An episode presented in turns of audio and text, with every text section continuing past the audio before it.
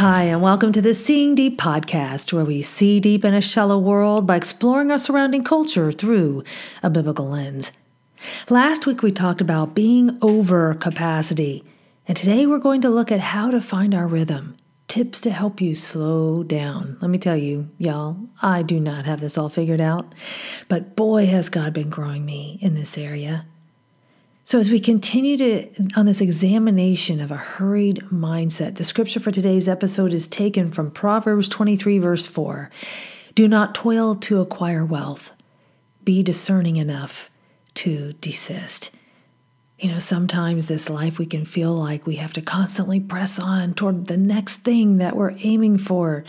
And sometimes it's financial, sometimes it's task oriented, things that we want to accomplish in this life. And Sometimes there's discernment to say, it's time to pause.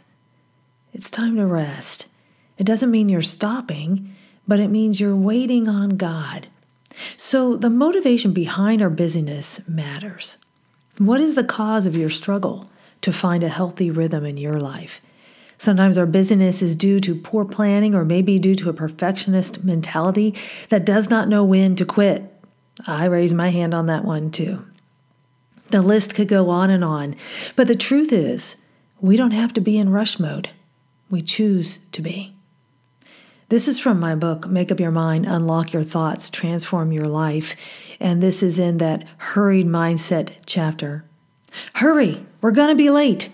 If I had a nickel for every time someone in my family has said that statement, truly, I would be a wealthy woman. I really did not want to pass on the traits of running late and rushing around in my children, but try as I might, I still set that pattern. Frankly, it must be in the genes because several of my kids exhibit these traits. The hurried mindset makes sense to me. Time is too precious to waste. Being efficient with our time means we get more out of every minute of life. Even my dad would rise between three or four in the morning to get more out of his day, so I guess I'm a chip off the old block. My past life hack was to leave for my destination either right on time or late within five minutes. I reasoned no one is ready on time anyway, so punctuality was wasted time. Being on time seemed almost heroic to me until someone told me this If you're on time, you're late. Busted. I cringed at the words. The bar was raised and I did not want to meet it. Y'all, we live in a fast paced society, and I admit the hurried mindset is one I can struggle with the most. Except the word struggle may be overstating it a bit. At least I think about struggling with it. so we give kudos to folks when they are busy, right? Being industrious beats sitting on a couch eating bonbons and watching soaps hands down. But what is driving all this busyness? Friends, maybe you're asking yourself that right now. Why the rush? And how do I slow down? Once we realize we are over capacity, it can be hard to stop and hard to know how to get back to normal again, whatever that is. Last fall, I had an unhealthy rhythm for an insanely huge workload. But when life kept sending me more and more problems, I did not slow down. I even wrote a Bible study for Make Up Your Mind while I was dealing with long COVID. I'm doing that Bible study online now and so grateful for the work I put into it. It focused me on the things of God when I was struggling physically. But then I had to pause on this podcast when I became a parent. I could not function at the same level anymore once my husband was diagnosed with cancer. Life sends us hurdles that will make us have to reevaluate our rhythm, and that's okay. When I finished the two doctorate level classes I was taking in December, I honestly did not know how to function at a lower level. With so many demands, I just went from one task to another. You know, we weren't meant to be human doings. We've probably heard that phrase before or that title, but we can be driven to be human doings when we don't find a rhythm for us that is sustainable and fits with the tasks that God has assigned to us. Two key words there sustainable, as in truly doable in the amount of time we have each day, and assigned by God. The first step to reestablishing a rhythm that works for us is number one, to pause. That's right. Pause. and I'll say, pause and pray. God, help me to know what you've called me to and what you have not. And I'll often say when I'm praying, I don't want to do any more or any less. You know, and, and sometimes we have this passion inside of us and we just don't know how to stop. As I shared last week, when, when we are called, we feel inspired for that work. It might mean saying no to some really good things if we're not sensing that inspiration from God, that spirit filling from God. Christ regularly demonstrated that his time with God was not rushed. I mean, can you ever picture Jesus picking up his robe and running? running from one thing to the next? Christ was in the center of God's will, not man's. Man would have made Christ a political hero with lots of appointments, but Jesus made sure to seek the Father for direction. Luke 6:12 says in these days he went out to the mountain to pray and all night he continued in prayer to God.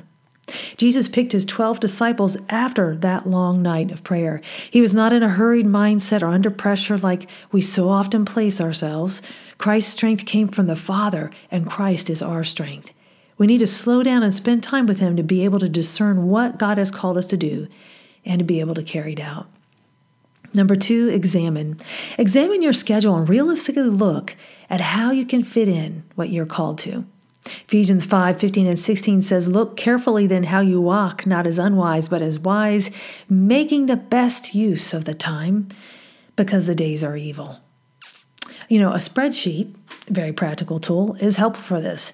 I'm a visual person and it helps me to have something to remind me of what I'm setting out to do. Y'all, I'm forgetful. I mean, I can wake up early and set my day and then by noon be like, oh, what's my plan today?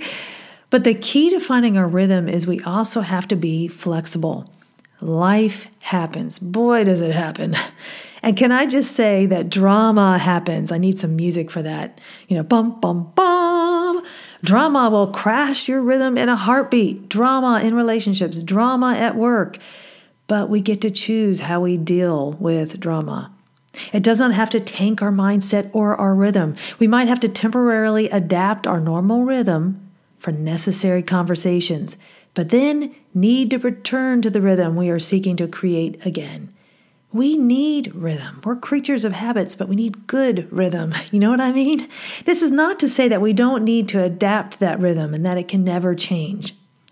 But we need to have a sense of purpose and a plan to carry that purpose out. And our rhythm will never be identical to someone else's, so don't compare. We can get ideas from others of what works for them, but our rhythm is unique to our calling and personality. When my children were little, I had the infamous chore chart on the fridge that was adapted as needed. And then I had my homeschooling and personal schedules to keep my kids and myself on task. That thing was constantly changing, y'all, when things did not work for us. So don't let that bother you if your schedule has to change until you find the rhythm that works for you. And that rhythm will be subject to change continually because we're constantly changing. Currently, I have two courses I'm taking before entering the dissertation phase in my degree program, and some weeks the workload is intense. I realized I have to plan for that, or I will be miserable in those weeks.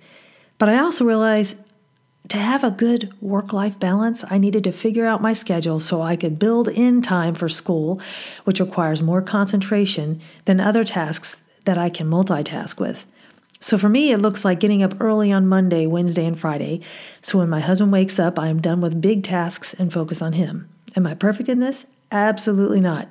But if we have no goal, we'll hit that 100% of the time, right? As we guard our time and life against unnecessary distractions, we're able to develop and protect the new rhythm we're trying to establish. So, how do I get up earlier? I honestly ask the Lord to wake me up early on days when I need to and then I sleep in on the other days. But sometimes I set an alarm because I know sometimes I push myself too hard and I need that rest. Number three, implement your rhythm. 1 John 2 17 says, And the world is passing away along with its desires, but whoever does the will of God abides forever. So, first and foremost, our rhythm needs Jesus at its core. We need time in God's Word, and we need God to help us to implement our rhythm. So, after pausing and praying and examining and evaluating your schedule, it's time to start putting that plan into action. Here are some tools that help me. I mentioned a spreadsheet, and if you want help on that, you can email me, Denise Pass at denisepass.com. I'd be happy to send you some different examples of what I've done. A reminder app. Uh, this is um, on most phones today. You can input the items you repeat each week and schedule reminders to help you. Now, Honestly, we can see those reminders pop up and just swipe them away, right? I had one I had set get up every hour and walk to walk a thousand steps. and it would pop up. I'm like, swipe, can't do that right now. Swipe, can't do that right now. So you have to be accountable to that reminder app and set realistic reminders, you know, so that we can stick to them. And then get buy in with those whom your schedule impacts. My husband will schedule time for his busy work when I have my busy work. Evidently, there is a name for this crazed, hurried mindset. Who knew? I guess I was too busy to know about it. but cardiologists Meyer Friedman and Ray Rosenman coined the term hurry sickness and define it as a continuous struggle, an unremitting attempt to accomplish or achieve more and more things or participate in more and more events in less and less time. Boy, this sounds like they were describing me at one point. And the funny thing is, I realized it was a sickness before I learned that this was already something out there, y'all. It can be a sickness. The cost of getting more done in less time is not worth the price we pay, friends. And this is from my book, We Pay with Our Health, Our Relationships, and Our Quality of Life. Unless we learn that balance, it's all right. It's good to be diligent. But this is where the importance and the significance of establishing a healthy rhythm. So, number four, develop healthy habits. Our current rhythm was established by habits, but new habits can be formed. Romans 12:2 reminds us, "Do not be conformed to this world, but be transformed by the renewal of your mind, that by testing you may discern what is the will of God, what is good and acceptable and perfect." We don't have to conform to someone else's rhythm. Can everyone say amen? You don't need to do what I'm doing. I don't need to do what you're doing or anyone else is doing. But we can transform the way we think about time and seek to let go of the perfect rhythm and be content with what God has willed for us to do in the time we have been given. I think there's been seasons of my life where I felt defeated because I didn't accomplish all those things on my to do list. Anyone else deal with that? And so I would kind of beat myself up mentally. And then I realized look, that is like a buffet table I'm setting of a hope that I can accomplish those things. If I accomplish anything, hallelujah. You know, so there's some things that are part of your basic rhythm of living, and there's some things that are goals. And so don't be driven by your goals so it messes up your rhythm. In the chapter on hurried mindsets in my book, Make Your Mind, I share 10 ways to help restructure our time so the hurried mindset does not take over our lives and we can establish a new rhythm. One of the tips from that list that has been the most significant for me is compartmentalization. So I don't have to be thinking about my to do list all the time because I've set times for each thing I'm doing. My schedule is compartmentalized toward those endeavors. Some tasks are not daily, but I have a day that they are scheduled for. Work smarter, not harder. So, for instance, as a worship leader at my church, I know there's certain days of the week I have carved out. I'm going to focus on the worship set, I'm going to focus on practicing, etc. But I'm not going to be thinking about that at other times when I'm working on schoolwork. And it frees me up because I know it's on my schedule. I don't have to worry I'm going to forget it. So it will be hard to change the way we've done things, especially because we might like all we achieve by being busy. But as we let go of one spinning plate at a time, we can restructure our productivity. Habit changes take time to happen, but they can happen. Finding balance in our lives is increasingly difficult with all the incessant demands in our social media driven world.